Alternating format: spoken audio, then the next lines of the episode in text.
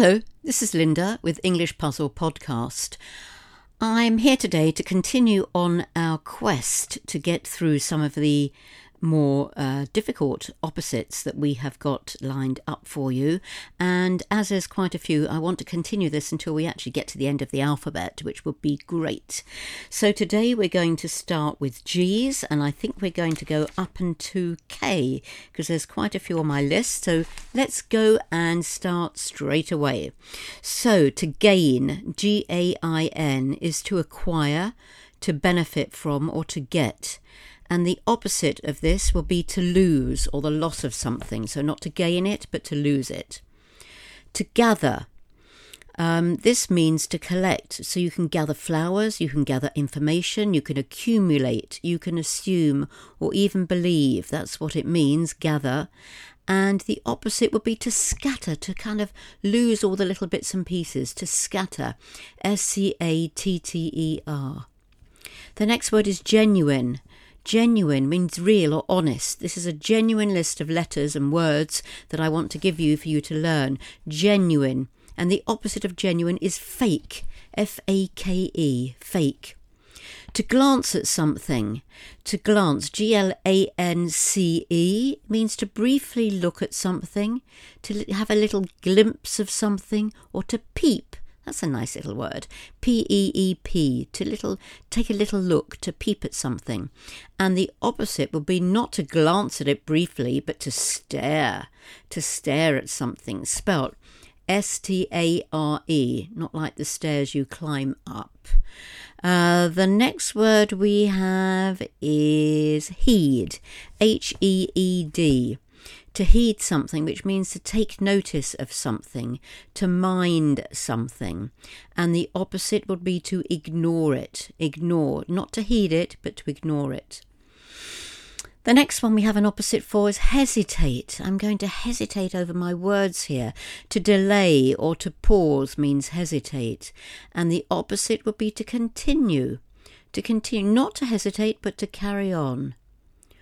Horse. Now this is spelt H-O-A-R-S-E, which sounds exactly like the horse that you might ride, but it's not the same, of course. H-O-A-R-S-E means husky or rough, and the opposite would be clear or smooth. Hum. Hum. It means to drone or to murmur or to sing. Oh, there isn't an opposite of that, so I don't know why it's even on the list. To hum. Oh, well, it's a nice word anyway. Anyhow, let's move on to the next word that I've got an opposite of, and that will be idle. I hope you're not sitting idly. Idle, to be lazy or inactive, the opposite of which would be obviously busy or active. Ideal. The ideal way to learn the list is really to go through it over and over again, to perfect. Perfection is the ideal. And the unideal, not really worthwhile doing. Not really an opposite for ideal. Ignore. Ignore what I just said. Disregard, neglect, disregard what I just said. Ah, you could notice it or observe it. So that's the opposite of ignore. Immense. This is an immense part of the universe. It's huge. And the opposite would be tiny. Tiny. Impressive. I hope this is going to be impressive. Extraordinary or superb. And the opposite would be unimpressive or just ordinary. Not impressive at all. It's just ordinary. To include means to add or involve, to include.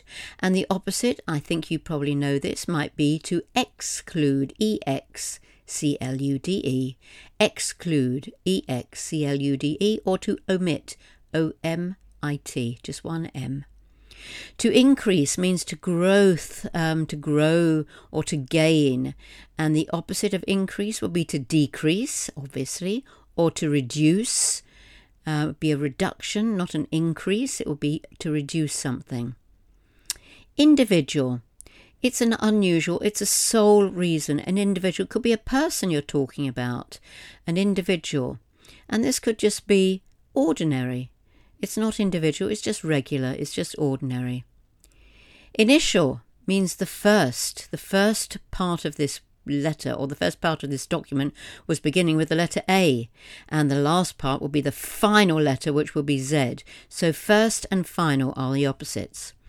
To insert, to place or put in. And the opposite of that would be to withdraw. To withdraw, to take it out. To install, you might be installing something on your computer, to set something up or to position something. And the opposite would be to remove it from somewhere. Instant, immediate, quick, of the moment. And the opposite would be slow. To interfere means to hamper.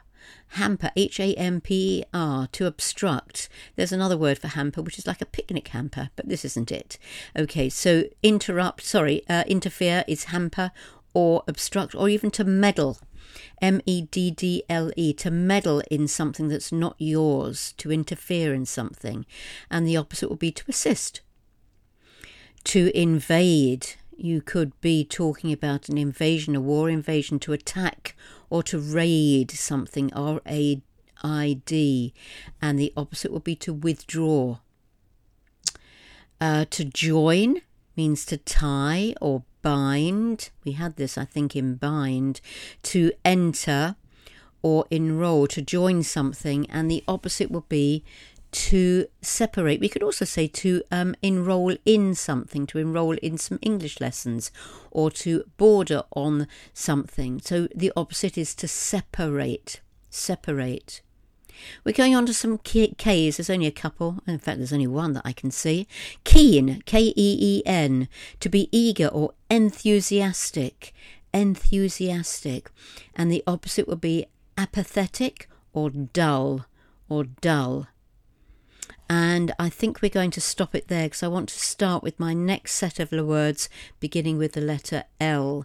So that's it for today, but I'm going to continue this list very soon so that we can get through it and move on to something else, as I said. So this is Linda, English Puzzle Podcast. Thank you for listening and keep learning. Okay, bye.